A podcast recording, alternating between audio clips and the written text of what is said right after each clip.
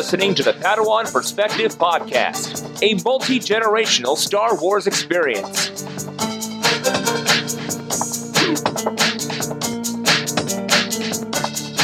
Brought to you by the Star Wars Report 2nd Airborne Division Podcast Network.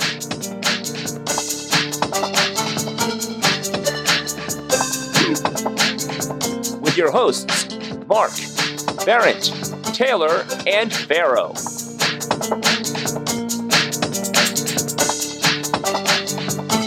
Join us as we discuss the Rebels TV show on Disney XD, as well as Star Wars fandom across the galaxy.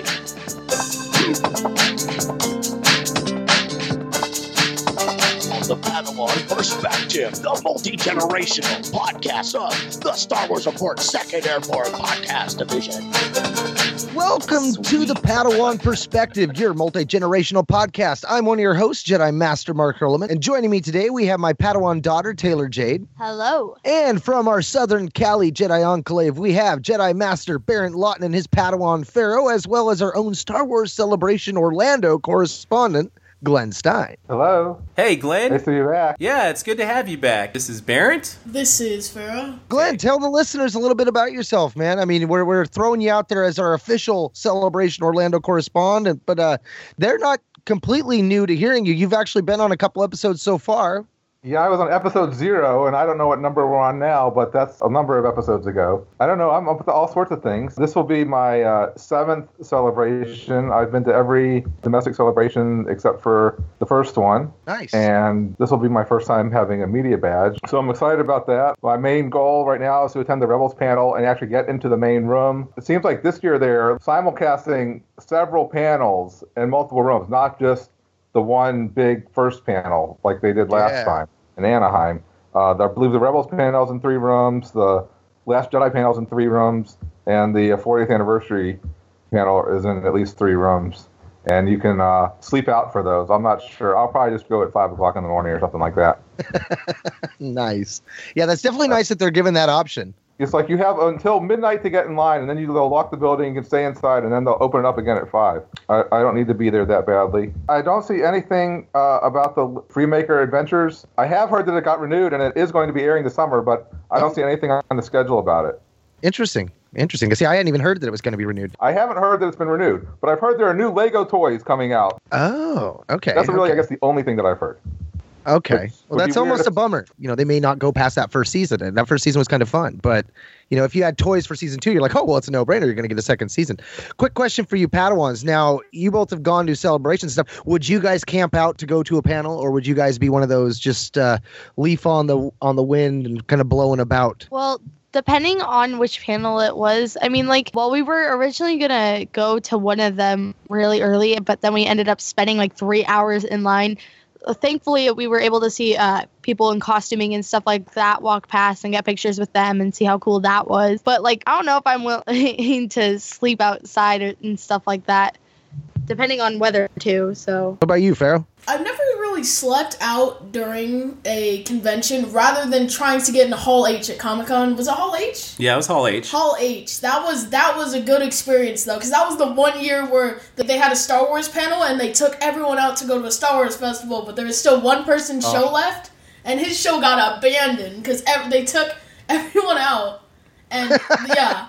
So any that was a really good year to, to to camp out, but I don't know if I would be willing to you know do that often. Fortunately, at the conventions, and, and not so much at Star Wars Celebration, but definitely at Comic Con, you have to have a team of people. One person stays in line the whole day, and the next people actually camp out the whole night, and then the person that stayed in line meets the people that camped out, and they can all go in at the same time. It's really a group effort with the, with the Jedi Masters and the Padawans. The true A team. I love it when a plan comes together. we should totally do that. You always have to find a line buddy. Like like that's that's that's the strat. it sounds like you almost have to have the good experience to push you over the hurdle because Taylor's talking about opening ceremony at Celebration Anaheim. I did have the option. I could have been with the We Talk Clone guys, now Ion Cannon, also on our network. They went down early and they offered for me to go, but I was like, no, I'm going to do the whole family thing. So we ended up showing up pretty much right on time and we spent the whole opening ceremony outside in line. Uh, so that wasn't so fun. And then Taylor wasn't there when Gavin and I went and saw some of the other panels later. And yeah, Taylor ended up going to Disneyland, but we ended up bumping elbows with Matt Wood, uh, uh, Pablo Hidalgo, Henry Gilroy. Uh, it, it was just crazy because at the time, like we were running into some of these people, we didn't even realize that's who they were. Like Matt Wood, that, that was one of those we were just like, oh, did you? Williams like, did you know who that is? We're like, no, no, I have a clue. So I think like once you've had one of those experiences, like you talk about Pharaoh with Hall H, you know, once you get that adrenaline going, I think then you kind of recognize the allure of what it is. I know for for like maybe me and Barrett, you know, the podcasting side gives you a chance to sit down with other fellow fans who are digging this this fandom, this franchise that we enjoy so much, kind of get those other points of views. And we could sit there, bust open a recorder, and start working on some gold. So, Glenn, since you are now our special, what are we? Is our special events reporter or our special Star Wars Celebration Orlando reporter? Well, I think of special events. If I report on the Disneyland Star Wars Half Marathon, then I'm the special events reporter. But if I don't report on that, then I'm just the Star Wars Celebration reporter. I like special events reporter. You know, we threw you in. Right. You offered, actually, we threw you in. You offered to cover the half marathon. Now, you run these marathons every year. How was that, the, the half marathon? Talk a little bit about that real, real quick. Well, first, it's a half marathon. It's only 13.1 miles. I will never in my life, I absolutely promise, run a full marathon unless I'm offered like huge amounts of money, and I don't know if I can even do it because I can, I can, I can get through 13.1 miles. I don't think I can get through 26.2. I did both the uh, light side and dark side half marathons last year and got the Kessel Run medal. The light side is at Disneyland, the dark side is at Disney World. This year, I did all three races at Disneyland, which is the 5K, the 10K, and the half marathon. And for doing the 10K and the half marathon, which is the Rebel Challenge, you get another medal for that. This year, the dark side half marathon is the week after celebration. So, which was I think horribly timed. A large number of people I know that came last year for the half marathon are coming for celebration and going home and not coming back. And I will be one of those people. You know, now that you've ran all these marathons, how how how hard do you think it would be for a Padawan to finish them? To run the half marathon, there actually is an age minimum of like 14 or 15. Oh, alright. The 10K has a lower minimum. I think the 5K doesn't. I'm not sure if it has the minimum. And it may vary on other races. You know, the Princess Marathon races may have lower age numbers. I don't, I'm not certain. I would think that you could easily do the fi- 5K. There are time limits. You know, some people have trouble meeting up, you know, beating them. But I think, you know, kids have enough energy that they should be able to run the whole thing. And the, the problem you get into is stopping for the photo ops. For the 5K, I was fine on time, and still I stopped for like 40 minutes to get my picture with R2D2 and C3PO. for the 10K, there weren't wasn't much new in terms of the photo ops, so I just ran the whole way, or walked, ran, whatever, the whole way, and didn't do any photos. Yeah. th- Then during the half marathon, I did a lot of the photo ops. They had a couple hard stops where if you weren't up with the pace person at this point, they like block the race and you're done. So I made, had to run really fast on like a mile 11 was like my fastest mile of the whole race, just to make sure I got ahead of the pace at that point so I could finish. They're like, this it is was the mile 11. line. No one gets out. Right. Glenn, we really do appreciate you being our special correspondent, giving us a little snippet of the half marathon at Disney. You know, I've thought about taking my Padawan a few times, except for I like sitting on the couch. So uh, I'm glad that you were able to go out there and, and let us know. And it sounds like something that you'd be interested in, right, Padawans? Yeah, I mean, it, Yes. yeah, it seems pretty cool. And speaking of marathons, we got two episodes we're going to be covering at once this time around. Pharaoh, you got the uh, description for us this time? Ghosts of Geonosis is a two-part episode and winter premiere of Star Wars Rebels. It is the 12th and 13th episode of the show's third season. The episode features the Star Wars Rebels debut of Saw Gerrera, a character featured in the television series Star Wars The Clone Wars, and the feature film Rogue One, a, a Star Wars story. The episode aired on January 7th, 2017 on Disney XD. The official description reads, After legendary Saw Gerrera and his Rebel squad go missing on Geonosis, the Ghost Crew is sent to investigate. The alternative description reads The crew returns to Geonosis in a search of a missing rebel team, sent to investigate suspicious activity there, and they are surprised by what they find. After finding a missing rebel team member, the ghost crew discovers another surprise on Geonosis, and they work to conceal it from the Imperial forces. Winky face. Winky face. Dun, dun, dun. Now, before we jump into this episode, I asked my Star Wars Beyond the Film co host, Nathan P. Butler, to come in and hold a continuity 101 for us because we asked, what's going on with the Death Star and Geonosis? So, between Legends and canon, there have been so many questions and issues that arose. We had Nate come in and break us down. So, with that, Nate, we turn to you. Hello, Padawan Perspective team and listeners. I'm Nathan P. Butler, or just Nate, Mark's partner on Star Wars Beyond the Films, another Star Wars podcast at StarWarsReport.com. I'm also a teacher and the creator of the most detailed Star Wars chronology document out there, the Star Wars Timeline Gold at StarWarsFanWorks.com slash timeline. So Mark asked that I provide a Continuity 101 lesson on the Death Star, Saw Gerrera, and how Star Wars canon ties things together into something bigger than any single story. This time, we'll be connecting the films, the Clone Wars TV series, Rebels, the novels Catalyst and Tarkin, and even the Darth Vader comic series a little bit. The Death Star started out as the Deep Space Mobile Battle Station, a superweapon being developed by the Geonosians led by Poggle the Lesser a little while before the outbreak of the Clone Wars. It was probably developed at the urging of Count Dooku, who had already emerged as the leader of the separatist movement that was trying to break away from the Republic. Open war had not broken out yet, though. War finally did begin at the end of Attack of the Clones with the first Battle of Geonosis.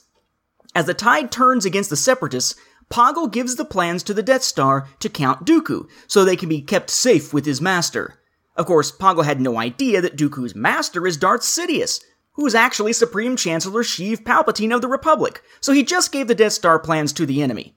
That's the kind of thing that happens when you have two Sith, each running one side of a war in order to manipulate the situation so that Palpatine can create a new Sith ruled empire. The whole galaxy was being played for fools. Instead of using the Death Star plans immediately, Palpatine keeps them in reserve for a bit, looking for an appropriate time to hand them off to Republic engineers to actually start building one. A few months into the Clone Wars, there's a second Battle of Geonosis, which we see in the second season of the Clone Wars in the episodes Senate Spy, Landing at Point Rain, Weapons Factory, Legacy of Terror, and Brain Invaders. During that battle, Poggle is finally captured by the Republic. As we learn in the novel Catalyst, shortly after that battle, Palpatine uses the battle and Poggle's capture as a cover to claim that this was when the Republic actually recovered the Death Star plans from Geonosis. He then hands them off to the Republic's Special Weapons Group, whose members include Orson Krennic. The Republic decides to build a Death Star because, by their logic, if the Separatists created the plans, they surely must be trying to create a Death Star of their own, so the Republic must create one first. It's a bit like in real life, where countries were in an arms race for years to see who could develop nuclear weapons first in order to have an advantage. For Star Wars canon, we finally get an answer on why it took decades to build the first Death Star but only a few years to build the second. It turns out that building the actual base isn't all that difficult, just a lot of work. The trouble was always in figuring out how to make the super laser work, and getting that right is what took decades. For the second one, they already knew how to make it work. So in Catalyst, we see the Republic very quickly building the Prime Meridian and Equatorial rings for the Death Star over Geonosis. So they're ready to actually start filling in the battle station with various modules and offices and that sort of thing. This is going to require a huge labor force. So Krennic, who's overseeing the Death Star project at the time, makes a deal with Poggle. The Geonosian leader gets out of prison and gets sent back to Geonosis and put back into power, but he then has to mobilize the Geonosian population into a huge workforce to actually build the Death Star. Krennic knows, though, that getting the super laser to work will be extremely difficult. He needs the best mind in the field of energy generation and kyber crystals, it turns out that one of his old friends from back when he was in the Futures program, a sort of special college like program for technological geniuses in the Republic, was Galen Erso, who is just the kind of brilliant expert he needs. However, Galen doesn't want to serve the military or any government. He doesn't really want to pick a side in the Clone Wars either. He just wants to do his scientific work with his wife Lyra and be left alone.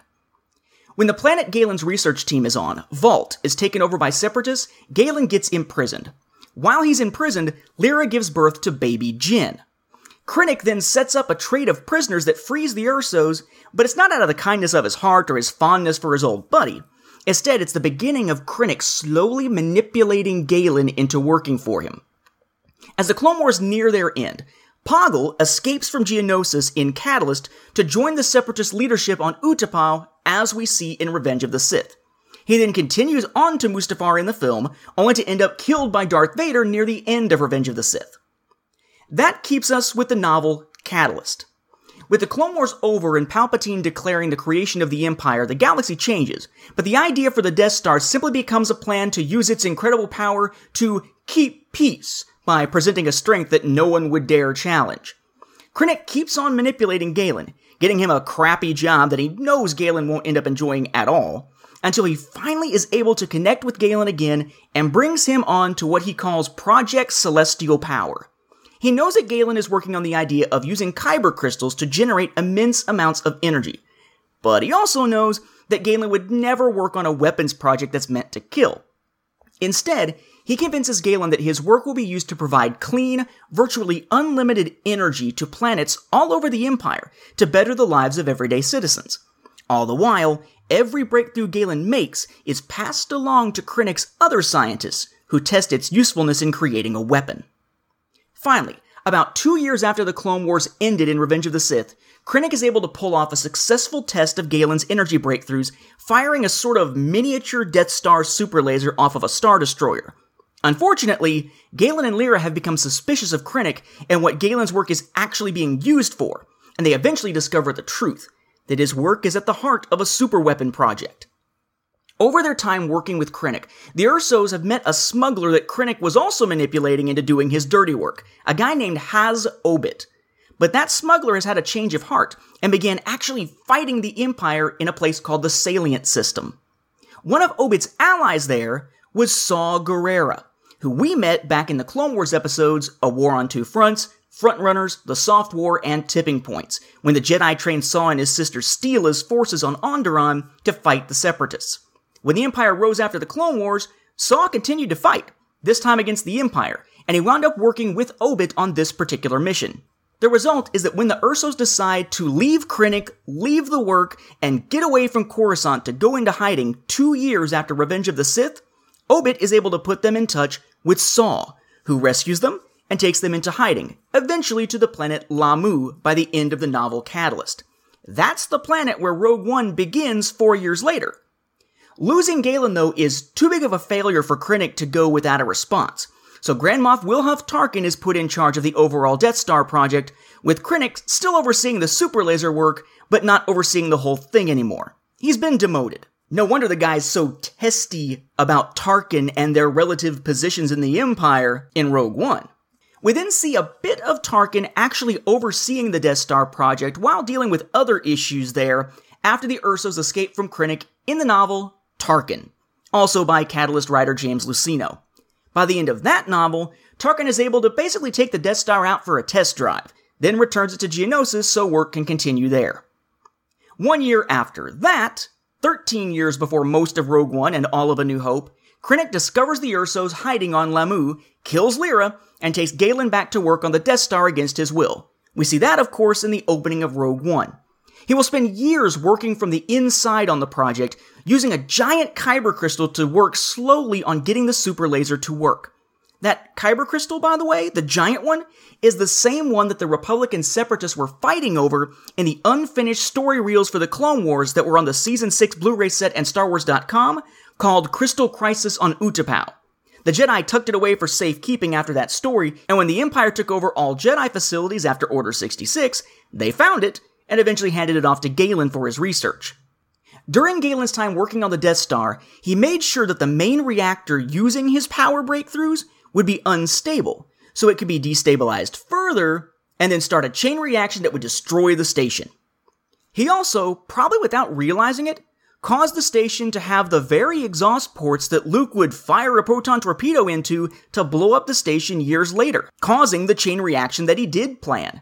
See, there was concern over what to do with all this excess exhaust and such from the main reactor, and when Galen presented several ways to deal with it, the only way that was cheap and a quick solution was just to stick in some exhaust ports, which is exactly what the Empire ended up doing.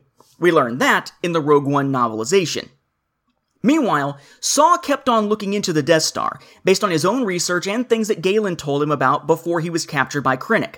He eventually gets so close to finding the Death Star that Four years after Galen's capture, nine years before Rogue One and A New Hope, Tarkin moves the Death Star away from Geonosis and takes it to Scarif. To maintain secrecy, the Geonosians then are all basically wiped out. We actually see that the Geonosians are all wiped out, that the Death Star is gone, and that remnants of the construction work are still sitting around in Geonosis orbit when the Ghost crew visits Geonosis briefly in the Rebels episode The Honorable Ones in Season 2, about six years after the Death Star was already moved away to Scarif. About a year after that Rebels episode, Saw finally figures out that the Death Star was being built at Geonosis, and goes there to investigate, only to be obviously too late. That's when the Ghost crew meets him when sent to assist him in the Rebels Season 3 episodes Ghosts of Geonosis Parts 1 and 2. During those episodes, they meet Click Clack, a Geonosian protecting their last queen egg. That egg will later birth a new queen, who will populate an underground area with droid versions of Geonosians until Darth Vader arrives soon after A New Hope to take away the droids and make them his own army in the first arc of the Darth Vader comic series entitled Vader. By the time of Rogue One, then, two years after the Rebels episode where they meet Saw and Click Clack, Saw has gotten more extreme and basically severed most of his ties to the other Rebel factions, which had only just formed into a single Rebel alliance after Mon Mothma's speech in the Rebels episode Secret Cargo. By that point, Galen has also gotten the super laser into working order, and Krennic is ready to test it for Tarkin. Galen, though, has provided transport pilot Bodhi Rook with a message about the Death Star and its vulnerability that he has Bodhi take to Saw, kicking off the events of Rogue One. And we all know how Rogue One plays out by now, but I would offer one interesting little tidbit of continuity that Rogue One handles well without calling attention to it. See, back in 1977, A New Hope was a bit confusing about the Death Star plans. They're referred to as stolen data tapes, as a transmission beamed to Leia's ship by rebel spies, and seen when Leia loads him into R2D2 as being on a data card. So, what were they? Are we talking data tape, transmission, data card? Something in between? Well, as we saw in Rogue One, they were stolen data tapes on Scarif. Then Jyn, a rebel spy, beamed them to Admiral Raddus's Profundity, where Leia's Tantive 4 was docked for repairs, and then a rebel transferred the data from the ship's computer to a data card that was then handed to the crew of the Tantive 4 just as that ship escaped to kick off the chase that begins A New Hope. So it was actually all three a data tape, a transmission, and a data card. Now that's some fancy continuity fixing. And this has hopefully been an interesting and enlightening Continuity 101 lesson. Thanks, Nate. That was great. Yeah, there's so much going on in the realm of what happened originally in Legends that it's oftentimes confusing what happened in canon. And the story group has gone out of their way to kind of make this a cohesive story as we're about to get into. One of the things, though, that I thought was interesting is that people that pay attention to certain details, you know, those little things they really stand out. Uh, one of the things I think that this episode really stands out for me is Saw Gerrera himself. You know, we see the actor that plays Saw Gerrera, and he's got a different set of eyes than what we saw in the Clone Wars and stuff. And these are those little types of continuity things that the story group has gone out of their way so well to tie together with this.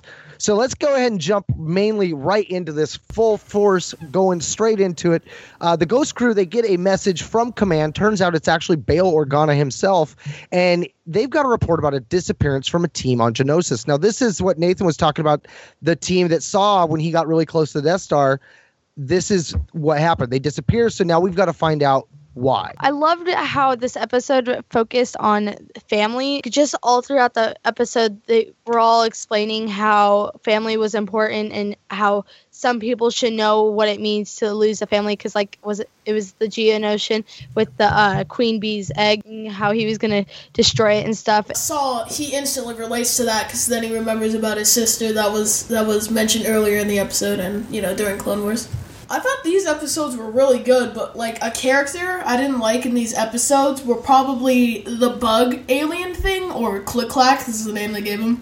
I, I didn't like him because cause the whole the whole thing the whole time he's just with his auto tune voice like this high like the whole time. It really made me mad because he was a big part of the second episode, you know, he was barely getting introduced in the first one, but in the second episode, he was just talking a lot, but all he could say was click clack, and it, it, gosh. Was his name Click Clack? Or was that something that just Ezra just pulled out of thin air?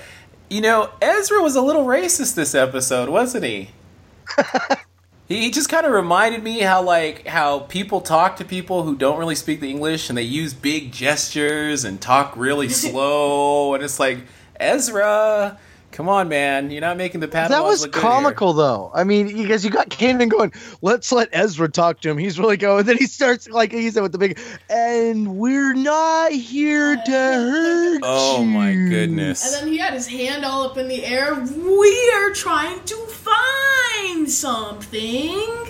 It's like when I how uh, when I was talking to my Padawan when he was five or something, you know. Very condescending there, Ezra. One of the things that we have to give them though is they can always understand the language. There's always someone in the Ghost crew that comes across a droid or a different alien or some other language, eh, but someone can always understand it.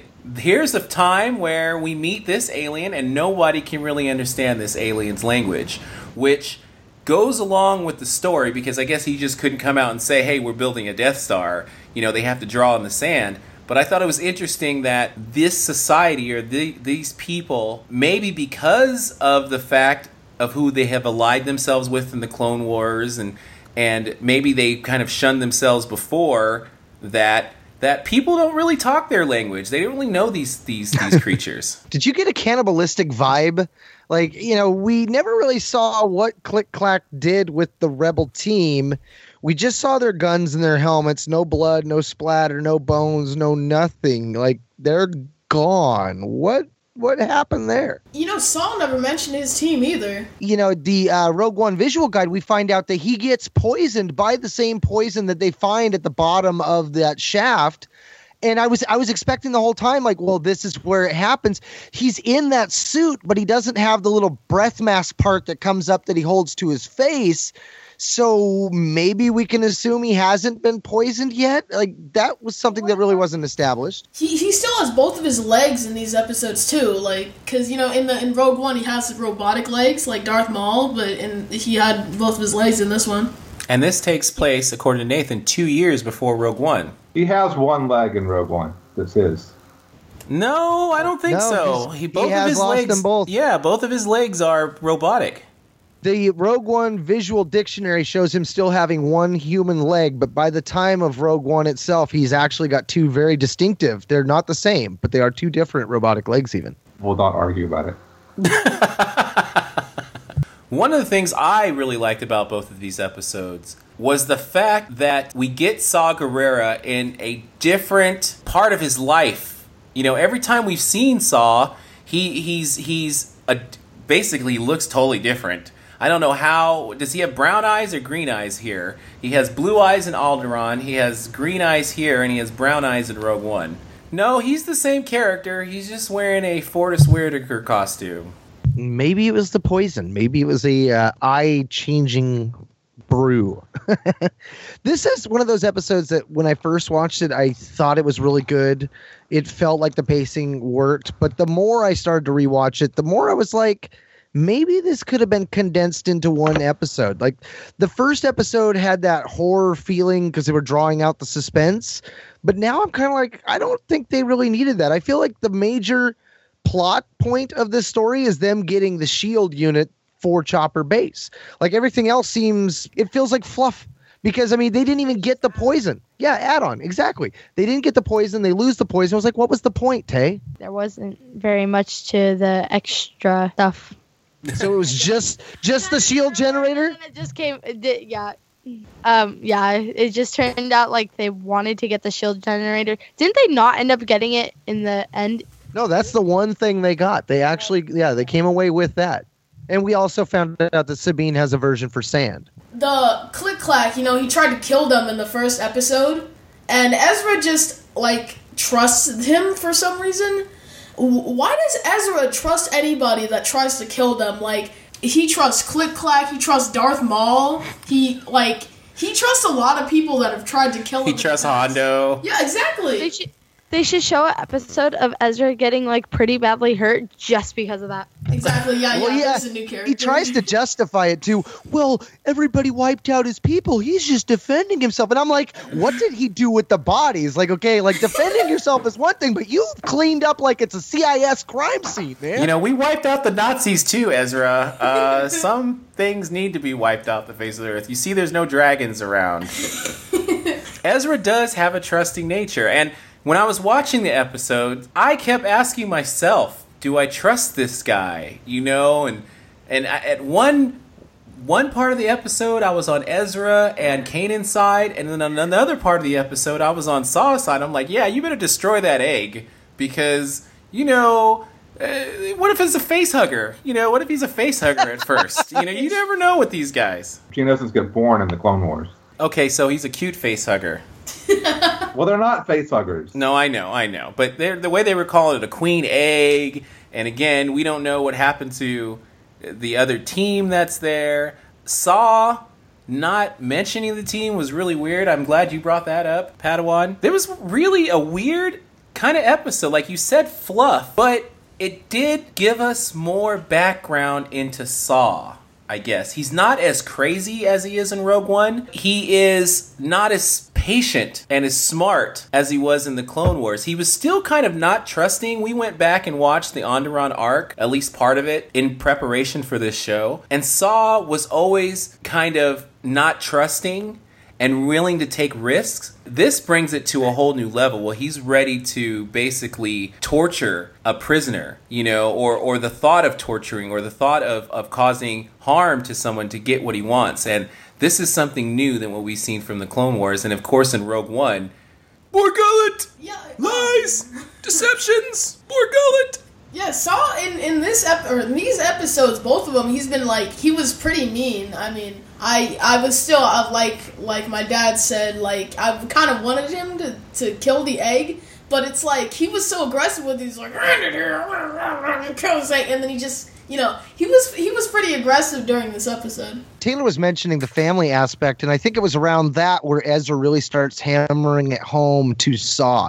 He finds the picture of, of Steela, and he's just like, you know, you, you lost your sister. You're trying to do this for family. Well, he's just trying to defend his family too. And then you've got Kanan going, you know, it, it's not worth wiping out an entire species. That makes us just as bad as the Empire. But Saw, he's willing to do it. I, and I think like that's one of the aspects about Saw that Hera immediately like she doesn't trust him, and I think that that's one of the things about Saw. Like if Hera doesn't trust you, like like in this case, she's like the family dog. Like if, if she don't trust you, you don't get in the house. Like Yeah. you you don't go against Mama Bear in this case, and Mama Bear's instincts are saying no.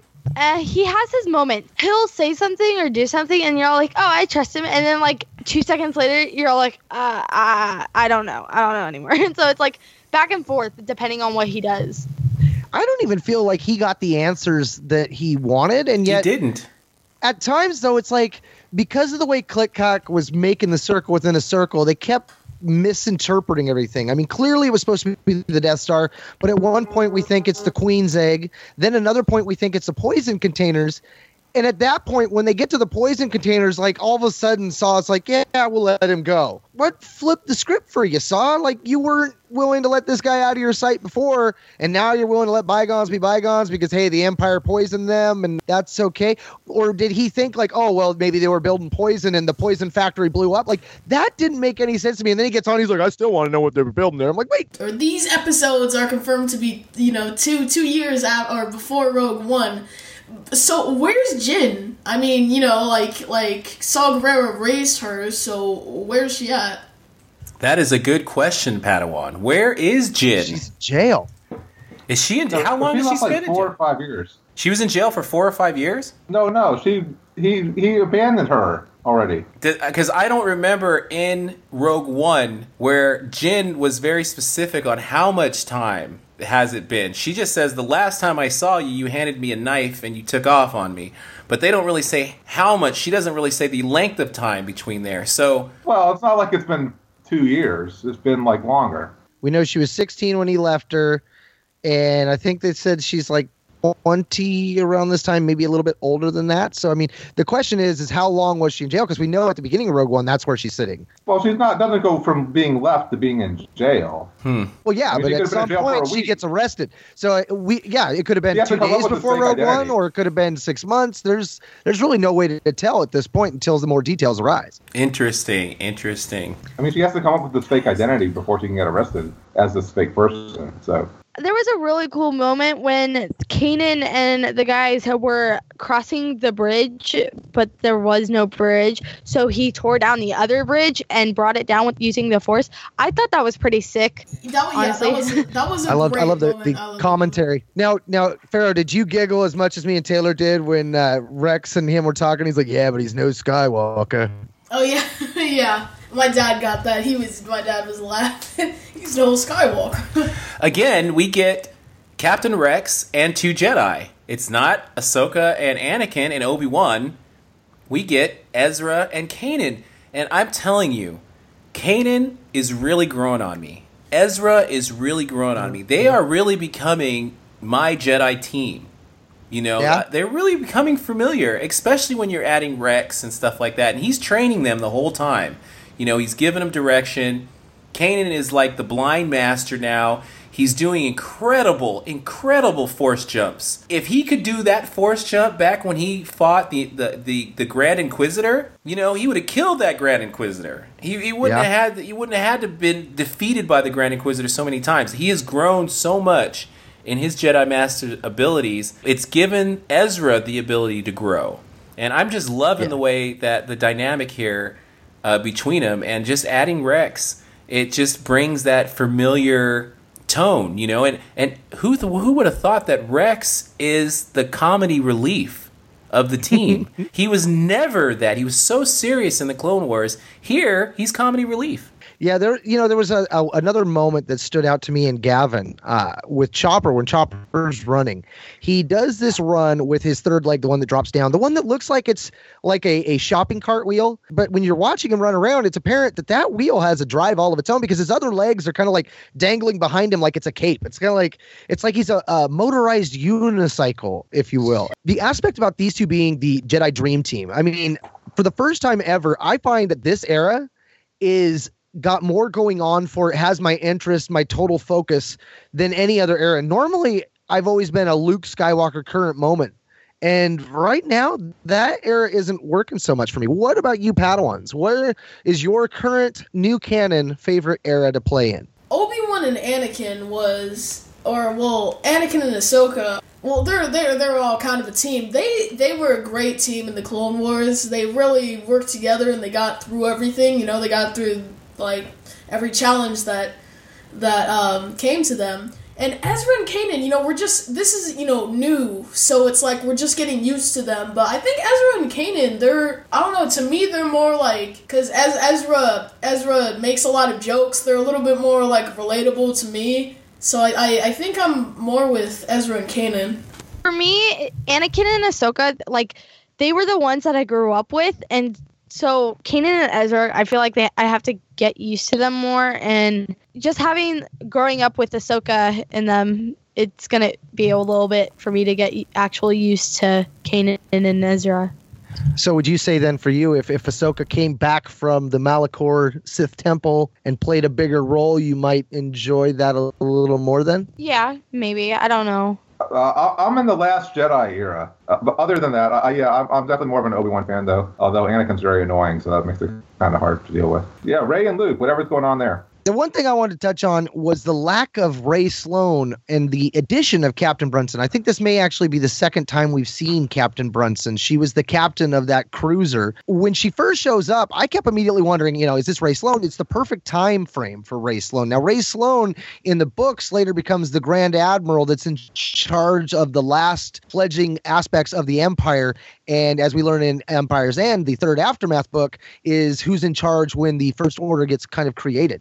Uh, so I kept I'm waiting for her to show up, and this was a character model that could have easily been that, but instead they made it Captain Brunson. What do we really know about Rae Sloane during well when the Empire actually existed as a whole. Uh, I mean, I, I don't know what we really know to know where Not she might much. be. to We don't learn about her till later, and most of the stuff it's it's all seen from uh, Aftermath's point of view for the majority. She shows up in other books. She's had some minor roles. This era, she would kind of probably be more an ensign. I don't know if she she even have a captaincy yet, but if she would, I would think one of those smaller ships would be the ones. One of the things I really liked in this episode, Padawans, is Sabine and her jetpack. I've been calling for this jetpack for two, three seasons now. She finally gets the jetpack. She's using it. She is a Mandalorian in the sky. It is beautiful. My dad was cheering whenever the part came out, and she's all jumping around with her backpack. It was, it was, it was, it was great. She even chides Ezra. Like, he says, I should have one of these, or something like that. And he's like, Yeah, you should. And boom, flies off. But it's great to see Sabine acting like a Mandalorian with that jetpack. And, and in future episodes, we're going to even see more of Sabine. This is just a taste of what we're going to get with these jetpacks. And it's great. I love it. She's painted it all up and stuff. Captain, our rocket trooper suffered heavy losses. How heavy? We lost them all. Like, oh, yeah, that's heavy, all right. Let's go ahead and get into our final thoughts, Padawans. Um, I thought these episodes were pretty good. I thought the first one was mainly filler, kind of building up to it, but uh, the part two had a lot of action, and um, they were they were both solid episodes. Though I mean, they both go together as a whole. One thing that I didn't like about the second episode, though, is because of the the ending. The ending of, I mean, you know, they went on this big adventure with the with the Klik-Klak, and then Klik-Klak just has the egg and crawls in a hole under a rock and just goes off, and then that's it. Like, I don't know. that was the dumbest ending in a Rebels episode for me, because the thing just like it lifts up a rock and crawls under it. And Yeah, like- didn't Klik-Klak get crushed? He was in the same cave they were that got collapsed. So they end up crushing the queen egg anyway. For me, these episodes really brought a closing to the Geonosis. We don't have to go back to Geonosis now. We've been there, we know the Death Star plans came from there. We know that the species built it from the books, from from Nathan, from Catalyst. We know that they built the Death Star there above Geonosis. We've been there two times fighting. We've been there two times when there wasn't any fighting. We don't need to go back to Geonosis anymore. We're done. And I don't want to see it again. I don't I really don't. I mean, the, for me there's no reason to go back here. Shut the door. Let's move on. Saw Gerrera kept my interest. So I would say this was a 6 or a 7. Uh, I would probably rate it, yeah, like yeah, six or a seven. Um, I think more of a seven is around there. I, I like these episodes. I thought they were okay. I mean, I don't know. I feel like they could have done something with the with the animation to make it better, or I don't know if that was something they cut out because they couldn't figure out how to do the animation for it, or or something like that. So it, it felt a little lacking in, in that regard that he wasn't right, and it sort of made sort of the whole episodes feel a little bit not right. But I mean, I think it's just, just sort of funny at the end of it. They the guy's showing him the Death Star, but they have no idea what it, what it is. And we all know the people on the show don't know, and I don't know. I sort of wonder if we'll ever if we'll see the Death Star not in Rebels. I, I kind of hope not. Oh, we're definitely going to get the Death Star in Rebels. There's so many, so much Rebels in Rogue One that towards the end of the Rebels series here, it's going to have to probably culminate with the with Scarif. I would think that the Scarif battle is probably where the Ghost Crew is going to meet their end. So we are probably definitely going to see the Death Star in Rebels. I, I I'm making that prediction right now. Oh, but how cool would it be if Rebels continues on all the way past Empire Strikes Back, and we actually get to see Oh, this this- Rebel cell? Oh, not going to happen. Uh, no, this is not going to happen. Not going to happen. I mean, it's, it, the most it could possibly have would be a season five, but because I think I don't know, I feel like we should do a, s- a Mandalorian spin-off of Sabine. That should be the way they go. I, I think that I think I really think that the Battle of Scarif was the end of our Ghost Crew, and that'll be the end of this series. Would be the Battle of Scarif, because how else would uh, this crew die, but in the battle to get the Death Star plans? I mean, that would be the ultimate sacrifice for these people, for our for our heroes. I- I If that was the case, why would Mon Mothma tell Bail to go get his Jedi friend when you've got two already fighting in the battle? That's why they've already died. Just Ezra let dead. it happen. We know that Hera's still alive, and the Ghost is still there, and Chopper And Chopper. and Chopper are there. Far as the rest of the crew, Zeb, Sabine, Ezra, and Kanan, they could already be dead. Yeah, dead. and, and most of them probably are. it's been a while since I've legit watched full focus this up these two episodes and stuff. I mean, we overviewed it today, but like, um, it's in between a seven and a five. They could have just made it one full episode instead of having its two separate ones. So yeah. So a solid six right there between a five and a seven. I love, I love the way you did that. Well, we were just looking at pictures of Saw from Rogue One, and he looks like him, but he also doesn't at the same time. And so it's just like a blend of both of the characters into one. Yeah, it's really hard to buy. He gets that old from. We're, we're Yeah. looking at him in Rebels, and then we're looking at a picture of him next to the Clone Wars version of him. And you think about Rogue One and this, and we're what a, a two, four year difference here, maybe even less time than that. I mean, he goes gray pretty fast. Yeah. Well, it could be the the combination of the poison and Bor Gullet. Yeah. You, you know, I saw um, I saw Clone Wars Saw, and he that's not Saw. That's like that's that's like I don't even. That's know. scene. That's, That's not Saw. That's so. exactly. That's Sue. That's uh, it. Looks like childish Gambino with a slick back. It does. So I, I'm also a negative Nancy, I guess, in this regard. I, I, you know, the more I watched it, the less I cared for it. Um, I think if I was to have to rank it, I would give it a three. I feel like it, it definitely didn't need to be two parts. I think that what they were trying to do was build suspense in the first half, and they drug out a story that didn't need to be told. Um, you know, yeah, I, I think it was kind of necessary to make Saw look bad, but at the same time, the difference in character models as well as the fact that he just doesn't quite sound as crazy as he does, I think Saw already looked bad. You know, the, the good things about this, of course, are, are the Jedi angles. You know, that moment when they get the shield generator out and we're watching Sabine and Zeb tiptoe through the army and stuff, like that was cool. But I'm still not a fan of, hey, let's shoot the uh, the blast door or shoot the little button that, that turns everything on and off, and it automatically means you've pressed the button. I mean, Yeah, why does that work? shot- yeah, like if you shot that thing and Klik-Klak turned everything on, then you have just screwed everybody on the surface. They're not going to shut off until they're dead. Like so, It turns little everybody. like it, it turns everybody with a blaster into the Fonz. Yeah, exactly.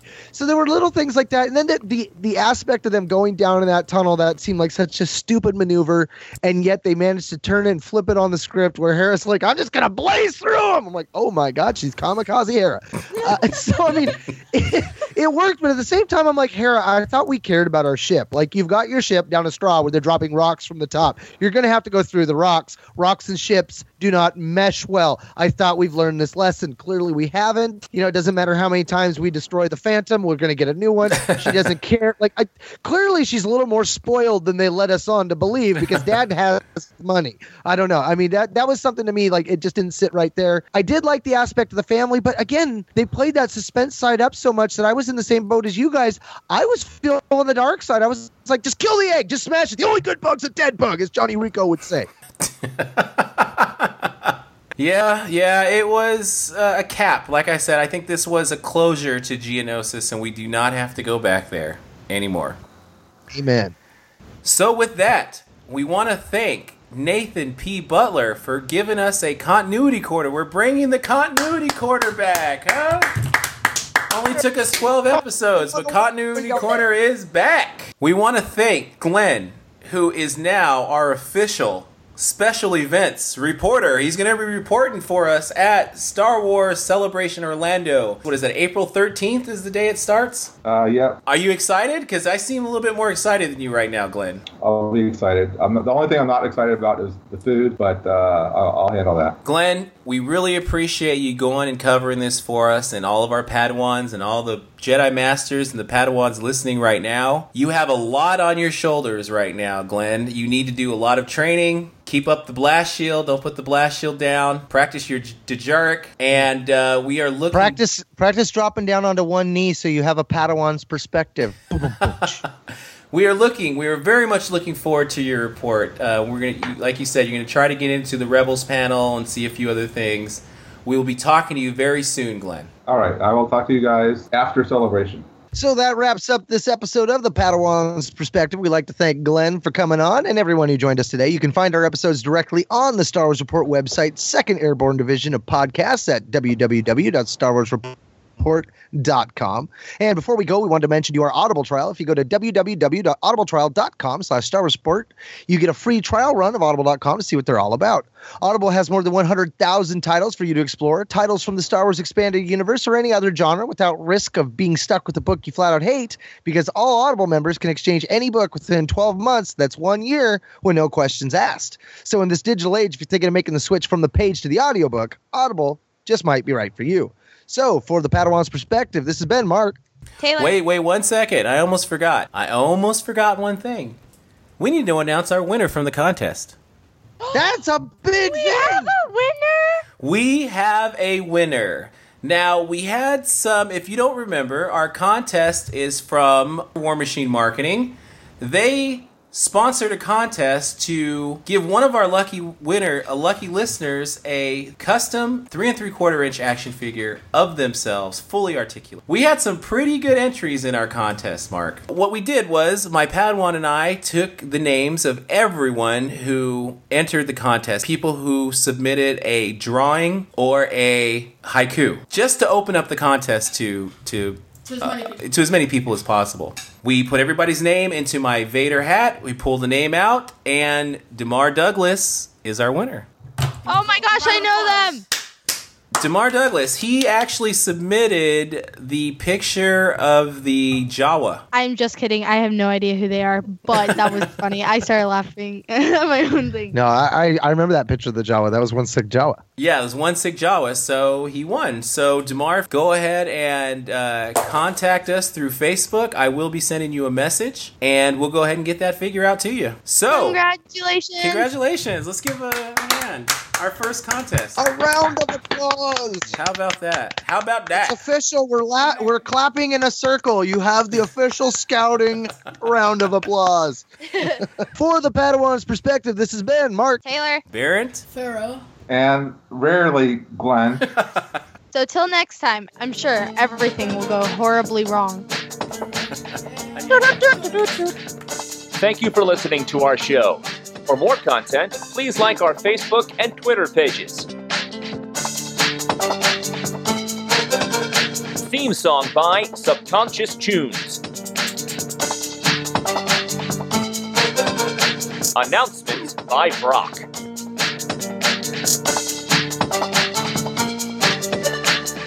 Sponsored by War Machine Marketing. Remember, you can find the Padawan Perspective and all the Star Wars Report Second Airborne podcasts at www.starwarsreport.com.